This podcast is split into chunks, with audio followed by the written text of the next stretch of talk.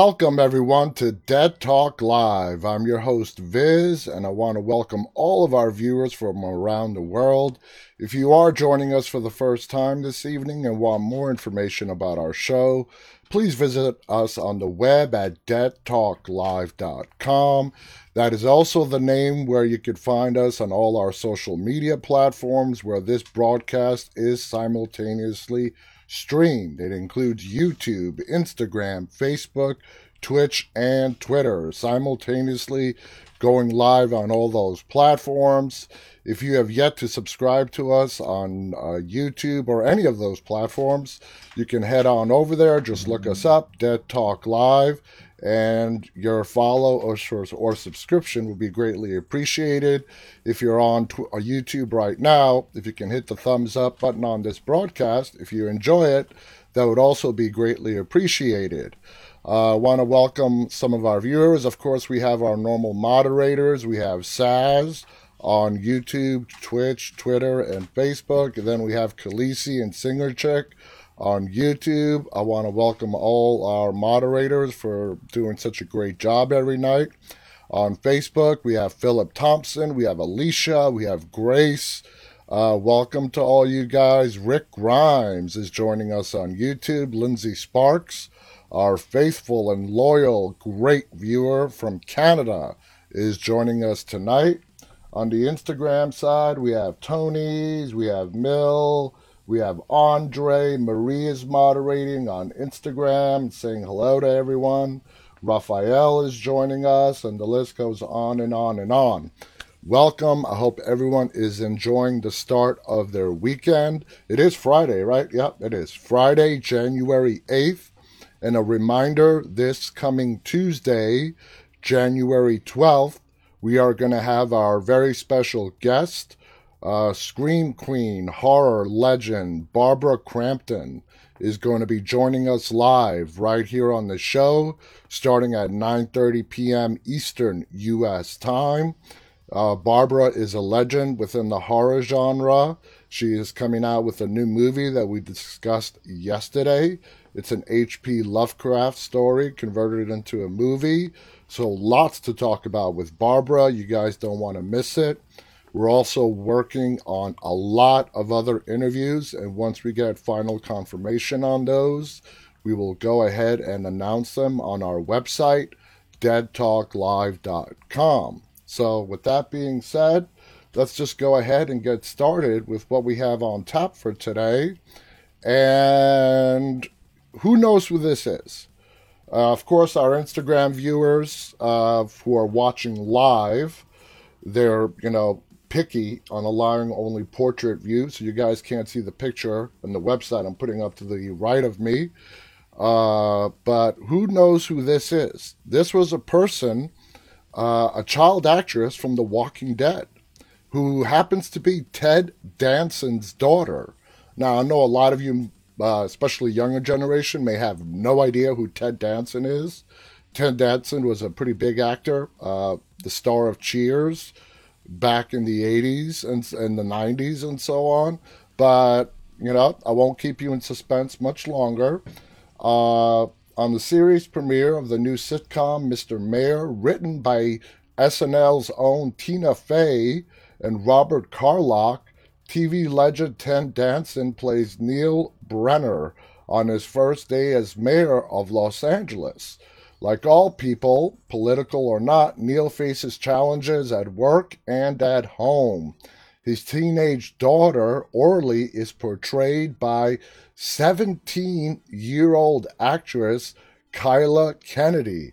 And this is who Kyla Kennedy is. That's right. You remember her? Mika. That's right. Mika, who was savagely, savagely murdered by her sister La- Lizzie in uh, season four of The Walking Dead. Uh, very tragic, uh, but she's 17. She is 17 years old right now. Going back to this is her picture right now. She's grown into a beautiful young lady. Uh, so, kind of excited to see her on the screen again as uh, you know pretty much an adult actress Uh, she played the role of Mika splendidly on The Walking Dead. It broke all our hearts.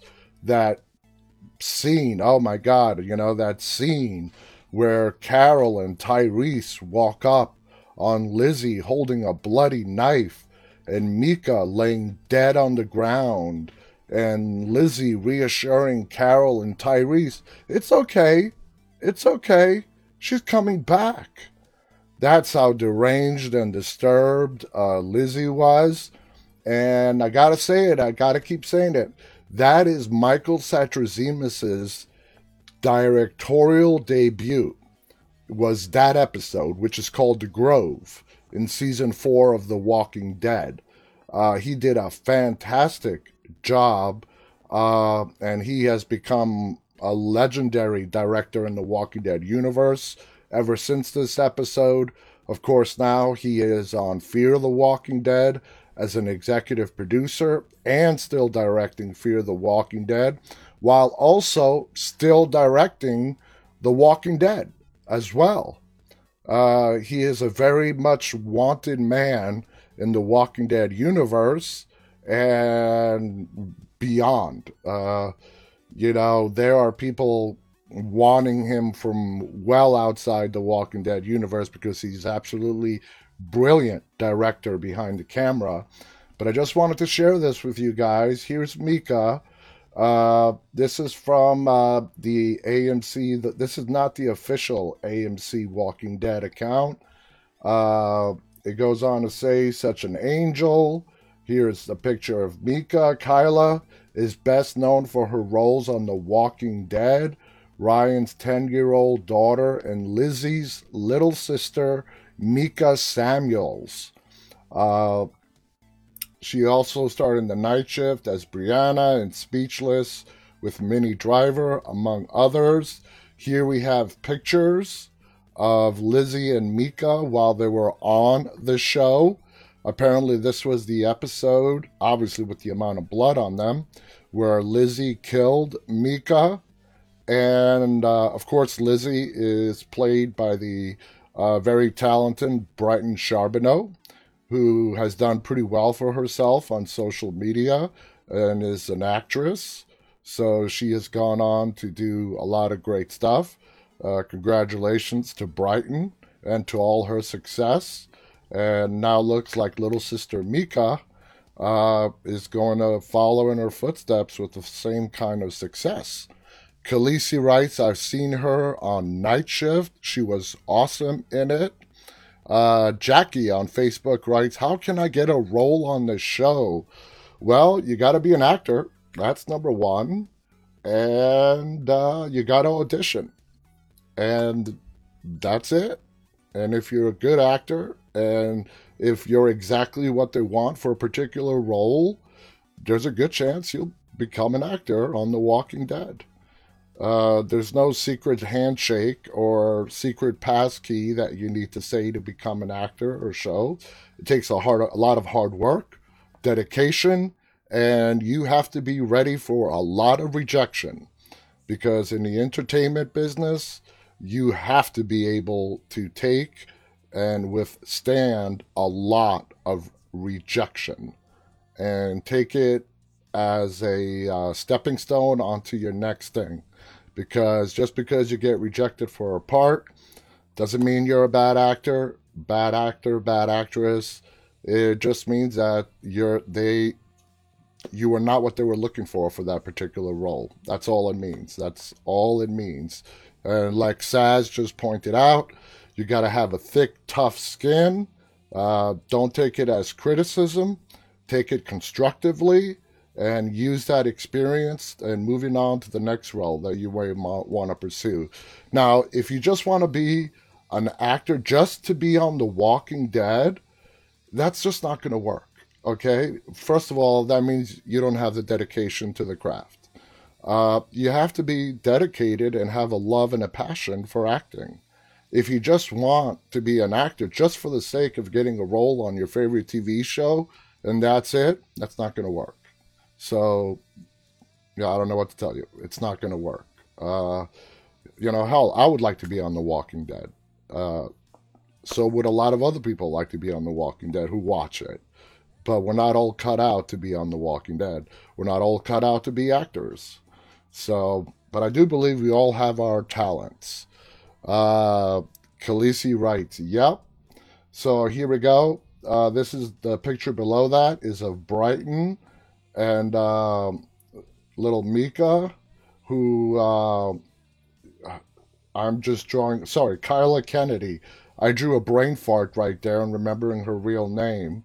And here's Kyla Kennedy's account on Instagram. If you guys want to follow her, it's just her name. If you want to look her up, Kyla Kennedy. And you can see what she's up to. Uh, check out Kyla as Dylan on Speechless with guest star Bella Thorne, who plays JJ's prom date in the video below. So there you guys have it. Some news on what's going on with little sister Mika and how her, you know, her acting career is flourishing. And we're very happy for her. Khaleesi writes, both girls grew up fast. Well, it was season four, so we're going. It's been over seven years. Seven years uh, since they filmed that episode. When we had Michael Satrazemis on this show, I believed uh, he said at the time that Lizzie was like 11, uh, Brighton Charbonneau was like 11, and uh, uh, Kyla, who played Mika, was somewhere between the ages of seven and nine. Uh, that's what happens in seven years. Kids grow up quick. They grow up quick. Rowena is with us on Facebook and saying hello. Want to welcome CNA and Bennett on Instagram. Thank you guys for joining us. So, hey, you know, this is no surprise. There's a Walking Dead Monopoly game. Why not? There's a Monopoly version of uh, almost every other theme. Why not The Walking Dead? You know, I would love to see. Let's see if they mention some of the properties that are on the, uh, that are available. But check this out. Check out the. Uh, I don't know if you guys can see the picture is kind of small of the uh, the weapons. The revolver. You have the uh, deputy's hat that was Rick, then became Carl's, and then it became Judith's. You have, of course, um, Michonne's katana sword. Uh, you have a lot of cool stuff. Uh, for those out there that love The Walking Dead and can't seem to get enough of it, maybe a new strategy is needed to, needed to fill your need for walkers in life. Now, Saz, uh, you know, I was going to ask you, this is something you need to get, but Saz already has it. I don't think there's a piece of memorabilia associated to The Walking Dead that our awesome moderator and producer of this show, Saz, does not have. I was going to say, hey, look, Saz, look what you can get. But of course, she already has it. But look at the price tag of this game $83. Yikes. That is expensive. Uh, sounds worth it if you have the cash to spare, but $83 for a board game? That's a little pricey. Uh, there are plenty of card, strategy, and board games out there based on shows and comics. We have taken the liberty of compiling our favorite games based on The Walking Dead below, so you do not have to do the work. So, of course, there's the Monopoly game, The Walking Dead. Uh, I'd love to talk to Saz and let us know, Saz, during the chat, what kind of properties are available on this board game for The Walking Dead. I mean, I know we probably have Alexandria, Hilltop, uh, Oceanside, and so on, the prison. But are they are there any unexpected properties? I have not seen this the, the actual board layout, and this picture is way too small to zoom in and, and get an accurate reading on all those props, on all those properties out. So let's see. There's the Best Defense board game of The Walking Dead coming in at a price of $55 on Amazon. There's Risk Survival Edition of The Walking Dead. Wow, I remember Risk. Uh, let's see. The Walking Dead TV board game. So this is a game that has been exclusively made up for The Walking Dead. Uh, I'm sure Saz has this as well. Uh, I don't think, like I said, I don't think there's any Walking Dead memorabilia games, whatnot, that she doesn't have. But I wonder what the rules are to this game. Kill best friend, keep you know, move on to next. Uh, take move up five spaces. Get killed by best friend, pay five hundred dollars and go to jail. Who the hell knows? Uh, let's see. Trivial Pursuit. Now, I'm a huge fan of Trivial Pursuit. I haven't played it in almost two decades. Okay, but growing up, we would love uh, playing Trivial Pursuit. Yes, this is going back to the days before the internet, where people actually sat together physically in a room and played games like Trivial Pursuit, uh, Parcheesi, uh, and a whole bunch of other great games that I'm sure a lot of you have never heard of. But Trivial Pursuit sounds like a fun game, and it's only 45 bucks. And to be serious, I would honestly, I'm thinking about getting this. Uh, you know, a little family game night of Trivial Pursuit. I know me and my uh, my 16 year old son are the biggest Walking Dead fans in the family, so it would be good to watch me and him go head to head in this trivia game to see who comes out on top. I think that would be funny.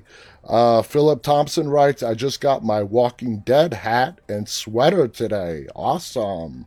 Very nice. Uh, Philip also writes, I think I'm going to get the game. Sounds like so much fun.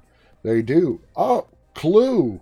Of course. Why would there not be a Clue version to The Walking Dead? Okay. So let's see.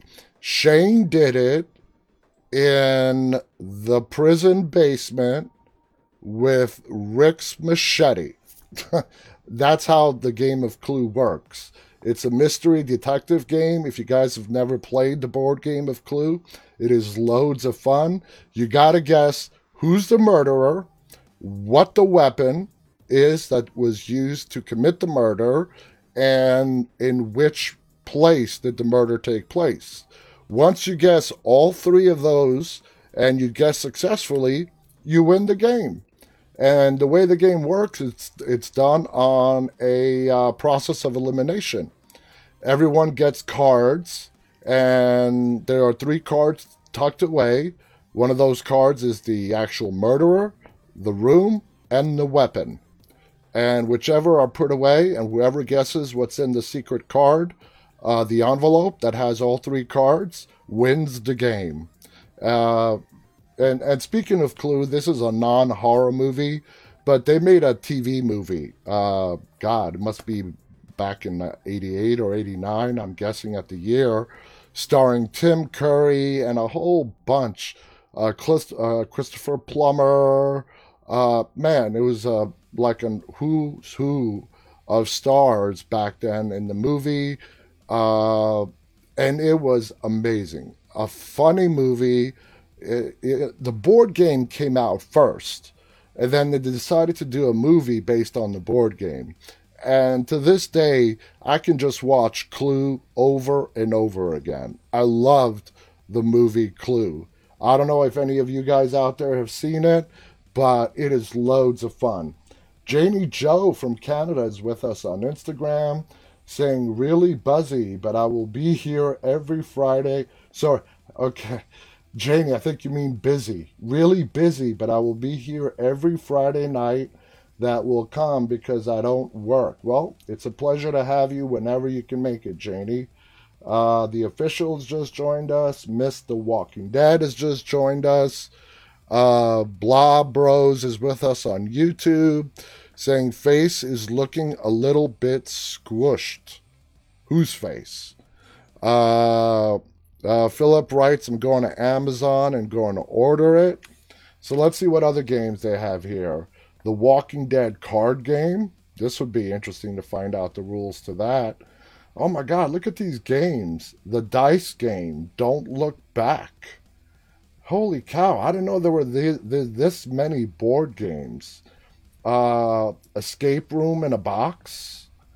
Uh, let's see. That was it. Damn, I didn't know. You know, I got to give credit. Board games have survived through the decades. There are still a lot of people out there that enjoy playing board games, uh, which is great. That's great to see because, yeah, you know, the invention of the internet, doing everything online is fun, but actually sitting down with a group of family and friends and enjoying a board game, that really brings people together. Uh, Khaleesi writes Knives Out movie sounds like Clue. Uh, Daniel is with us on Facebook. Hello, Daniel. Lindsay on Facebook has seen the movie Clue. It seems like a lot of you guys have not seen it. Highly recommend the movie Clue. It is funny, pure comedy, no horror. It is just, like I said, just pure comedy.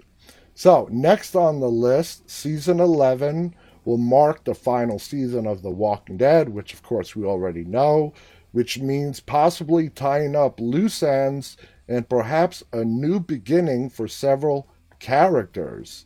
As we anxiously await the additional six bonus episodes, and guys, it's coming. February 28th is the premiere. Uh, January is going by pretty quick. We're already at January 8th. Uh, the premiere, the first episode of six of those bonus Walking Dead episodes, is going to premiere on February 28th. Uh, and then we're gonna get we're gonna get six episodes, one right after the other for six straight weeks, and then we're gonna have to wait. Hopefully, uh, in October, we're going to get the premiere of season 11 of The Walking Dead. Anyway, they have a little list here Negan and Maggie. While obvious, there's no doubt that Negan and Maggie will have to meet yet again face to face, only this time both are very changed people.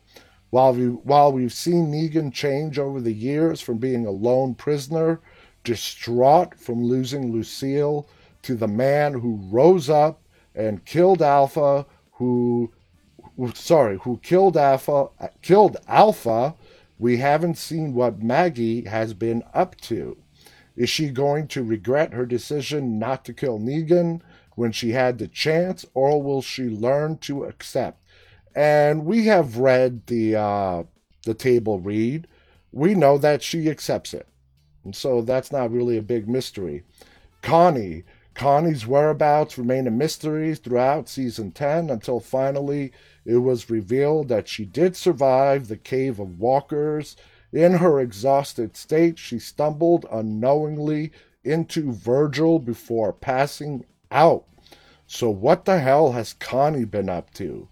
Uh, it looks like she has been running and running for her life uh, since we last saw her in that cave and from what we know, when she escaped and her and Magna got separated in the horde of walkers that was attacking Hilltop. But she looked in pretty rough shape. What exactly has been going on with her? We have no idea. We got to wait to find out. To put it bluntly, Connie needs to be present for the majority of this season. She needs to be reunited with Daryl, Kelly, and the rest of the group considering they had been trying to find her as they clung to hope that she somehow survived. Connie proved to be a very strong character who was very determined with a natural warmth about her. Her return to the group will bring much needed hope to those who need it the most as a reminder that not everyone they care about dies.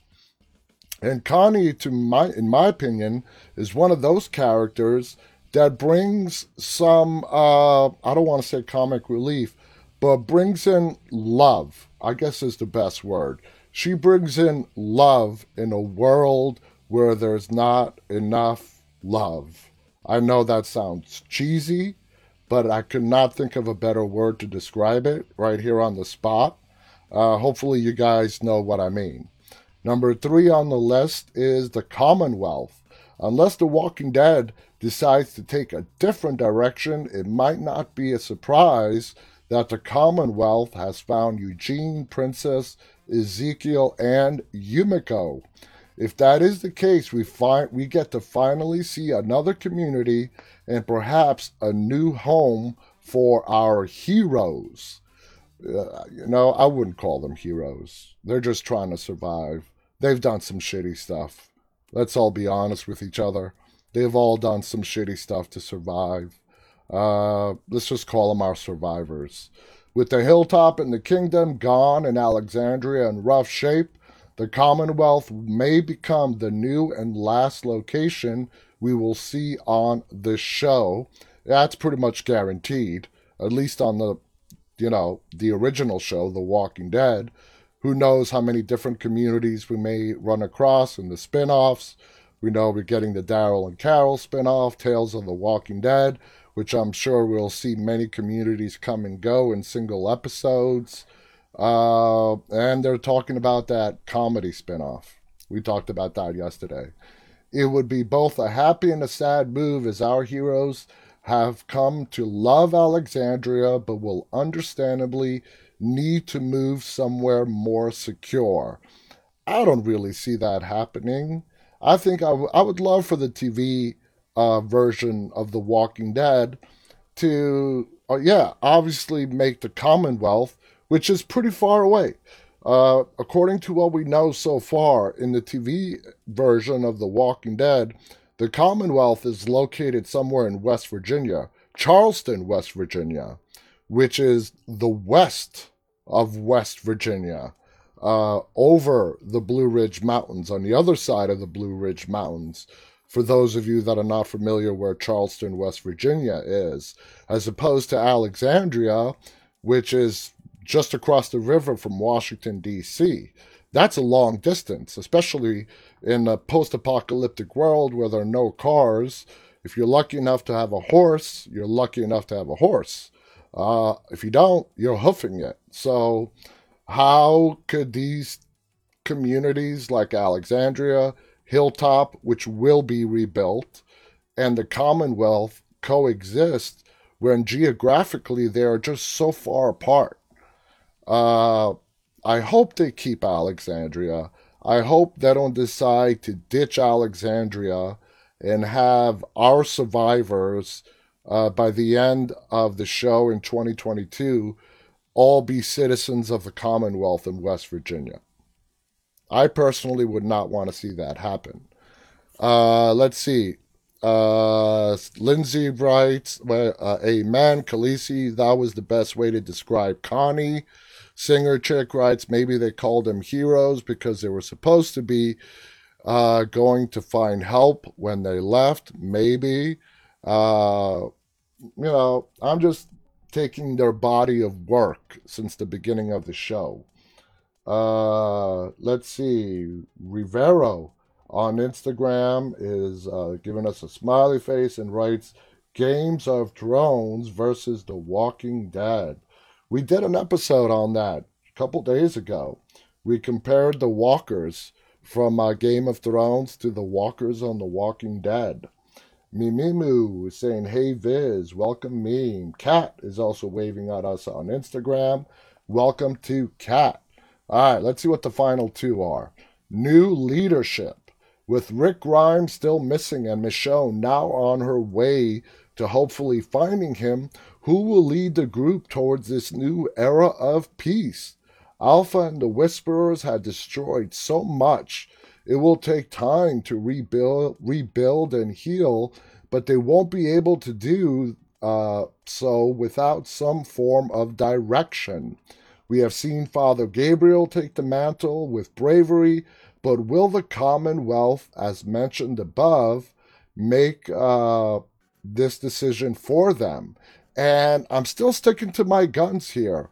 I think when it's all said and done with, I really truly believe that Negan is going to be the voice or the leader of our survivors, the ones that we know. We haven't really met the Commonwealth yet. I think Negan is going to play a much vital role in the interaction between our survivors and the common and the Commonwealth, as opposed to the role that Negan had in the comic books alone. So That's my opinion. I have not. That's how I hope it turns out. I think that would be a great story. Uh, you know, a re- a redemption arc. I don't know if there's anything that will ever complete Negan's redemption arc, considering all the crappy stuff that he has done for. There's never going to be absolution for that. He will have to work for the rest of his life trying to make up for all of the crappy stuff that he has done in the past. But I really think out of all of the people that are left in the in the communities that we know of, the best leader, and I'm even putting Daryl in this mix, the best leader to lead them forward is Negan. He's extremely intelligent. He knows the right moves to make. And now that he has been knocked down several pegs since Rick defeated him, his ego is not so much of a hindrance as it was in the past when he was the leader of the Saviors. So that is why I believe that Negan is the one to step up and be the voice slash leader of our communities. Uh, but if the group does not go to the Commonwealth, should Father Gabriel take the post full time? No, I, I'm sorry. I just don't see Gabe. I don't see Gabriel being the one.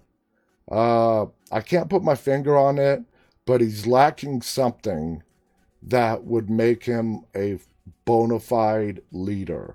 I can't put my finger on it right now, but there's something lacking there that just doesn't complete him as the leader that is needed in a post apocalyptic world. Or should it go to another? My opinion, Negan. For the for the matter, should a council be put in place once again instead? I think having a council is great, but every council needs a leader. Uh, before Michonne left, she was that leader of Alexandria, and there was a council. Even though whatever the council decided, if Michonne wanted to do something, it was going to be done the way Michonne wanted to do it. Khaleesi writes when Maggie had a chance to kill him and didn't, then he saved Judith and Lydia, took out Alpha and him, and Daryl worked together took out Beta. Now Glenn was my man, but Negan is forgiven for me. Uh, Philip on Facebook writes Negan's gonna rise to power again, like he was before. He is gonna rise to power, but not like he did before, using pure intimidation. He is going to rise to power in what I believe is a more sustainable way by actually slowly getting begrudgingly getting the respect of people like Carol, Daryl, hell, maybe even Maggie. We have to see how that plays out, but maybe even Maggie. Singer Chick writes, I think Aaron and Maggie should be a team. He has been at Alexandria all along. Maggie was leading Hilltop. I think they could do it. I don't know. Let's see how it works out. Uh, last but not least, Rick Grimes. Even though Rick Grimes films will hopefully uh, focus on our hero, again, I have a problem. I love Rick Grimes. He's a survivor. He was my he is my favorite character on The Walking Dead. But a hero, he's just a survivor. Let's not forget all the bad decisions he made. You know, a lot of blood is on Rick Grimes' hands. A wonderful way for The Walking Dead to wrap up would be his reappearance in some way, shape, or form. Perhaps he can appear on the series finale, walking hand in hand with Michonne. There is no, there is not going to be a happy ending to this series. Let's put it that way, especially since we know it's continuing in spin offs. It's not going to be them walking off together into a rainbow sunset. That's not how it's going to play out. There are no happy endings in the Walking Dead universe. Uh, perhaps we hear his voice coming through a radio, and then the group hears him. Now, we do know at some point in season 11, something happens that causes a majority of the big players in the group to split off because they find out that Rick might be alive. That's all we know. And this has come out uh, through official channels, I believe, way back when. Surprisingly, it has not been mentioned in any articles recently, but something happens in season 11 that causes the likes of like a Daryl or Carol or so on to split off from whatever is going on with the Commonwealth to go out and search for Rick. And I think that's going to happen is because that's how they're hoping to lead in into uh, the Rick Grimes movies. Now we know World Beyond is the big lead in to the Rick Grimes movies, but they can also have to do something on The Walking Dead that leads us into this first movie with Rick Grimes. Uh, as much as the show has changed so much over the years, Rick Grimes has and always will be the foundation. I agree. He is the main character that we followed since the first episode. He set the groundwork for so many other characters to stand up, take charge once he left. Being able to see Rick Grimes alive and well, even for a moment, would be a fantastic way to end the series. I guess they didn't even once mention that we're getting three movies with Rick Grimes. Uh, let's see. Uh, Condon on Instagram has Eugene met his girlfriend yet? Uh, he's going to. Uh, Stephanie has been cast, who has been the voice on the other end of the radio that he has been talking to. Uh, he has been, she has been cast by uh, actress Margot Bingham. That's the actress that's going to play Stephanie. We have not officially yet met her on the screen. We're going to. Uh, I don't think it's going to happen in these six bonus episodes starting at the end of February. It's more than likely going to be sometime in the early parts of season 11, which will start uh, at the end of uh, this year. So we'll see. Anyway, uh, damn how time flies. Uh, Vera Farmiga. I love Vera Farmiga. Norma Bates on the Bates Motel, uh, in the Conjuring movies. Talented, wonderful actress. Uh, I mean, I can't stop. I don't. I have so many good things to say. I love Vera Farmiga. I think she's a wonderful actress. Uh, now, according to the Hollywood Reporter, Oscar nominee Vera Farmiga has officially signed on for the leading role in Bryce McGuire's upcoming feature length directorial debut titled Bad Bloom, which is being described as a horror fairy tale. On top of starring for uh, Farmiga, will also be serving as producer. That'll be awesome. Bad Bloom is a horror fairy tale that is set to portray a family living in isolation on a remote island to keep an unknown creature at bay. Their tightly guarded reality begins to unravel when one of the children learns the monster they feared is not the monster they envisioned. Maybe it's a little bit of a ghost, who knows? The film will be produced by John Rubinstein and Galt Niederhoffer through their authentic management productions, along with Ruminant Films' Ren Hockey. Production is expected to begin later this year. And how many of you guys out there watched Bates Motel on uh, TV?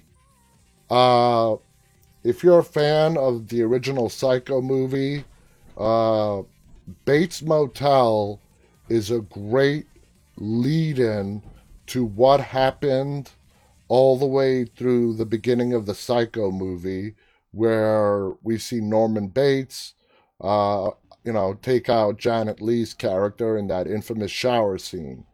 We get background on the relationship between Norman Bates and his mother, who is played by Vera, uh, while she was while Norma Bates was alive. That was the name of uh, Norman Bates's mother, Norma, Norma and Norman. Uh, wonderful show, great acting, thriller, uh, some really disturbing stuff, and I think it's a great prequel for the original uh, Psycho movie. So Khaleesi has watched it. If you guys are looking for something to binge watch, go out and find the Bates Motel. I think there were a total of four seasons. It did not get canceled. It was set to end after four seasons, and uh, it starts when Norma and Norman buy this motel, uh, and it ends pretty much when the Psycho movie that we got in the 60s, the Alfred Hitchcock Psycho movie, uh, at the end of the Psycho movie, but with a different ending. There are some changes that were implemented in Bates Motel that are different from the original Psycho movie. Anyway, done brilliantly. If you guys are looking for something to binge watch, I absolutely uh, recommend it. And Khaleesi also points out, and is absolutely correct, that Ryan Hurst is also in the Bates Motel. Ryan Hurst is Beta from The Walking Dead. So, next story. This is kind of funny. Uh, Haunting of Hill House, which I love, the Haunting of uh, movies uh, miniseries on Netflix. The first one was Haunting of Hill House. The latest one, which just came out a few months ago, was Haunting of Bly Manor. If you guys are into the paranormal uh, stuff like I am, and you have Netflix, and if you haven't seen Hill House or Bly Manor, uh, they're miniseries. It's anthologies. Uh, each season is a different story. There's been two seasons so far. Scary as hell. But this one is The Haunting of Hill House director wants to make DC horror movie about a Batman villain. The Haunting of Hill House and Doctor Sleep director Mike Flanagan wants to make a DC horror movie focused on Batman's villain, Clayface. Now, Clayface is one of those Batman villains that I'm sure a lot of you have never heard of. You know, the most infamous Batman villain, of course, is the Joker. And then you've got, you know, Penguin, Two Face, Bane. Uh, those are the big ones. But uh, Batman has had a lot, a lot of other villains that are not as known. So apparently, the director of Hill House, uh, Mike Flanagan, wants to make a movie with Clayface. Why not? Why not? Why not bring more Batman villains into the spotlight rather than replaying all the same ones over and over again, like the like the Joker, Penguin, Catwoman, and on the Riddler, on and on and on. Welcome to Keithy on Instagram and Logan. Uh, Janie Joe is giving us a smiley love face. It's always a pleasure to have you on here, Janie Joe. All right, next on the list. Uh, now, this is the first look at, at Hilarie Burton uh, Morgan as Lucille, revealed in the Walking Dead table read for the sixth and final bonus episode that we're going to get starting at the end of February. That is called Here's Negan. So let me see. I have to. This website is formatted funny. Let me go ahead and adjust it. So, oops, sorry. Let me go ahead and adjust it so you guys can take a better look at this. Uh, give me one second here. La li da li da. You know what? Let me move it on this side of the screen. There we go. So let's take a look at uh, this table read. See if we can actually get it. The Walking Dead episode Here's Negan Interior Leah's cabin. A small fire burns in the fireplace. Negan sits staring into the fire and pouring himself a tall glass of Alexandria's finest homemade grog. Negan glances over, clearly feeling the effects of the drink, and sees his black leather jacket hangs over the back of an empty chair.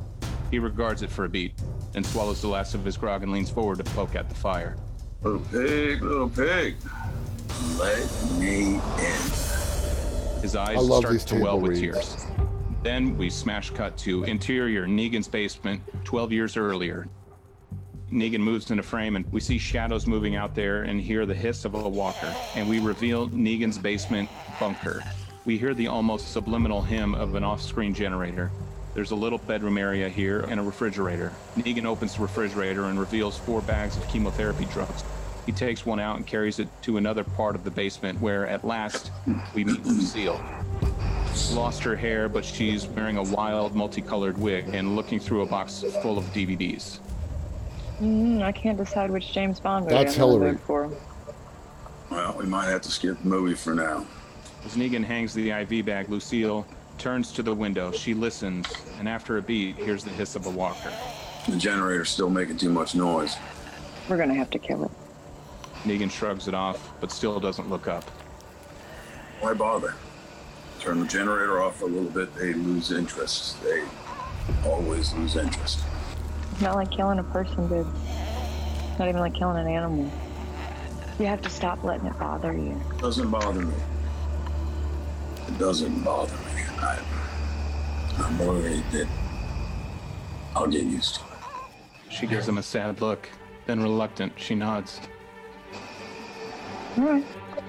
She kisses him and makes it linger. End of Act 4. What'd you guys think of that? Huh? Uh, let me put the window back to the way it was. Uh, you know, Hilarie uh, looks pretty damn good. Uh, you know, she's gonna she's gonna be great as. Uh, sorry, I'm adjusting the window size back to the way it was because that site was a little wonky in the way it was formatted. But I think Hilarie is going to be a great Lucille. And like I said, Hilarie Burton Morgan is Negan's, J.D. Morgan's real life wife. And uh, I think it's the first time that those two are going to be on screen together ever. So that's the episode I'm looking forward to the most, the, the sixth one. Uh, the other five look great as well, but finally getting a backstory to Negan while his wife uh, Lucille is alive. And we showed that screenshot where, you know, as you saw in that table read, Lucille is undergoing chemotherapy. She is rid- riddled with cancer, and she has a green wig on in uh, in the teaser trailer where she saw she's just shown for a split second. Someone captured a screenshot of it, and she's wearing a green wig uh, as Lucille. So I really can't wait to see how that's going to play out and how they're going to do that. So um, just keeping an eye on the time. So let's talk about some uh, legendary actors today. Okay, I want to particularly focus on. Uh, this is I I found a a great video uh, by Watch Mojo that talks about actors who have taken on horror roles that had a profound personal effect on them after they were done filming and after they actually got to see the finished product on screen. So let's take a look at that. So let me go ahead and bring that up. And again, this is from Watch Mojo. When life imitates art, it can get a little scary. Let me restart it. Here we go. When life imitates art, it can get a little scary.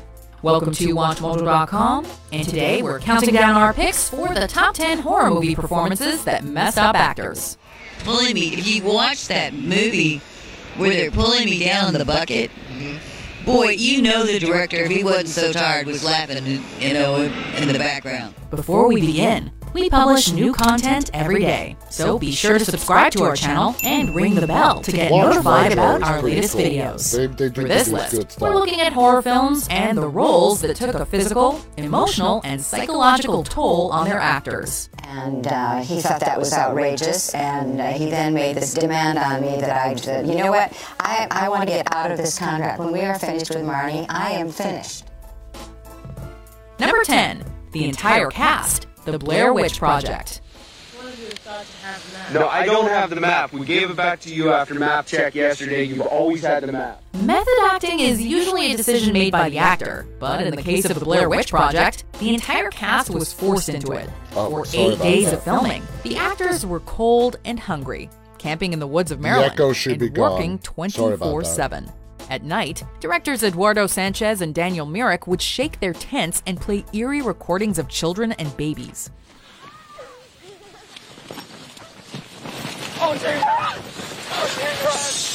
The most traumatic thing the actors experienced was that the public actually thought they were dead as part of a genius marketing ploy.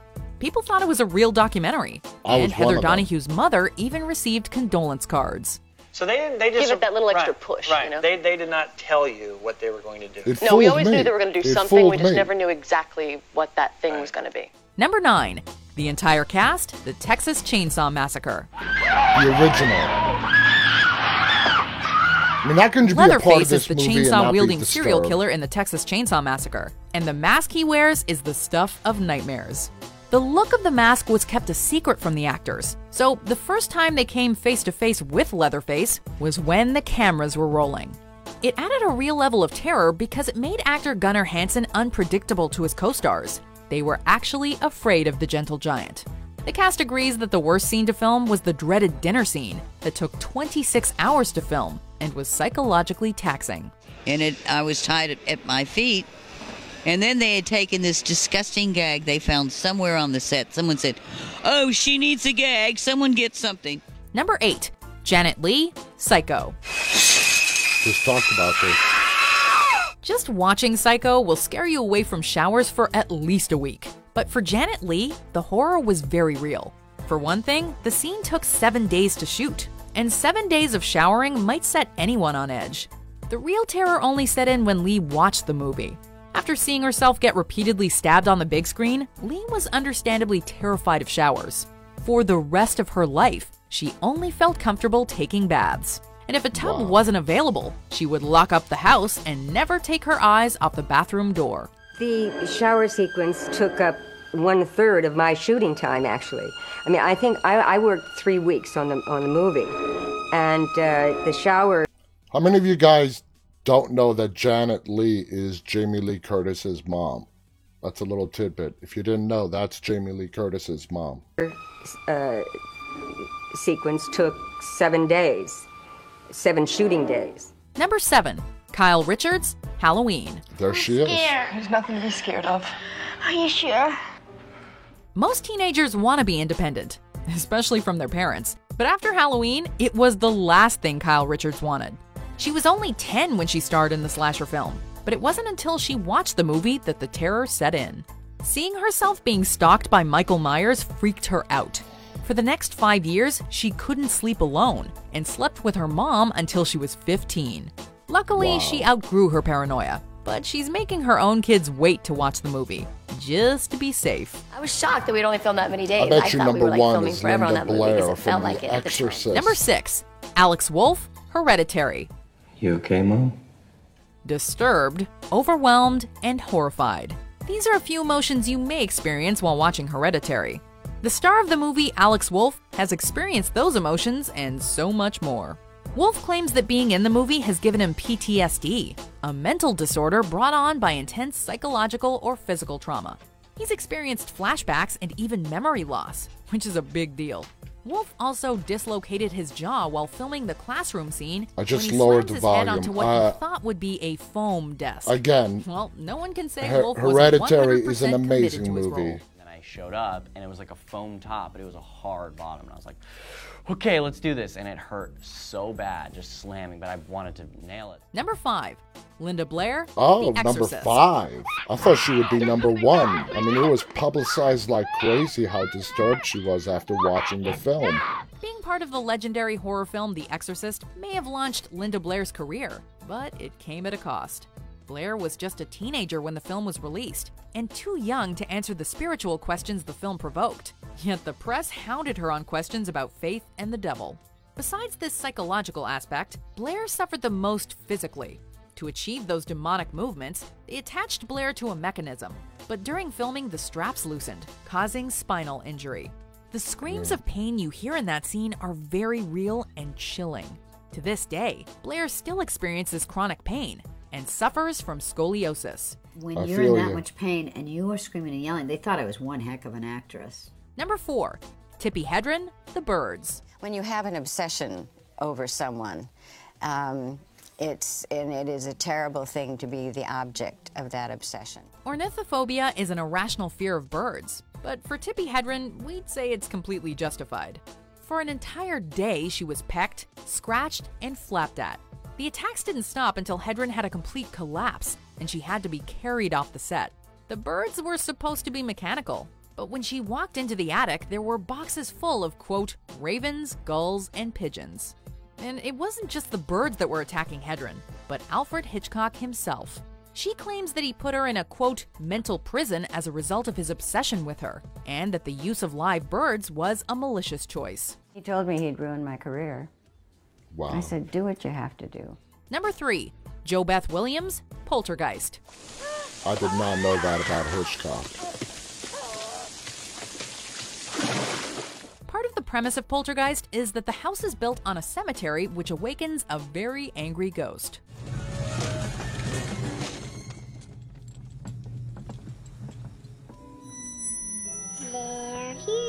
We're running out of time, Clearly, so I'm gonna Spielberg. go through some of these a little quicker. every day for like four or five days with skeletons all around me. I can imagine. Number two, Veronica Cartwright, Alien. Ah, one of the classic scenes in horror movies of all time. One of the most iconic scenes from this 1979 classic is the dreaded chestburster scene, where a freaky alien spawn launches out of a man's chest, with all the gore that goes with it. To make sure the actors had genuine reactions, director Ridley Scott kept the details a secret. Yeah, you. I mean, you know, Even to pause it for Weaver- a second, you hear that over and over again. Directors, producers, to get the most authentic reaction from the actors, they will keep a lot of stuff secret, just so the actor's reaction is really authentic, and they really want them to be scared and for that to be captured on camera. Found it freaky. And Veronica Cartwright ended up with her feet in the air.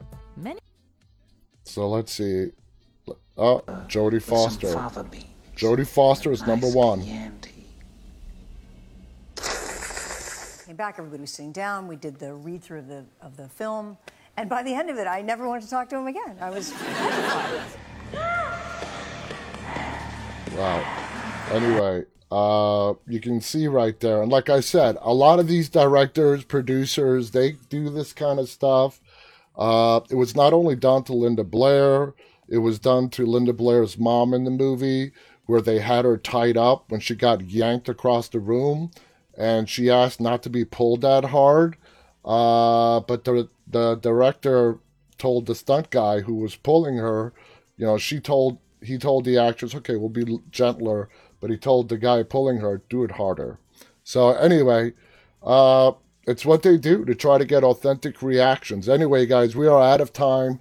Thank you so much for tuning in tonight. You have been amazing as always. Uh, I'll be back on the air again tomorrow night, Saturday, before uh, the one day off Sunday that we have. Check out our website, Dead Talk Live, uh, for all our information. You guys have been amazing as always. I'll see you again tomorrow. Stay safe, stay walking. Good night.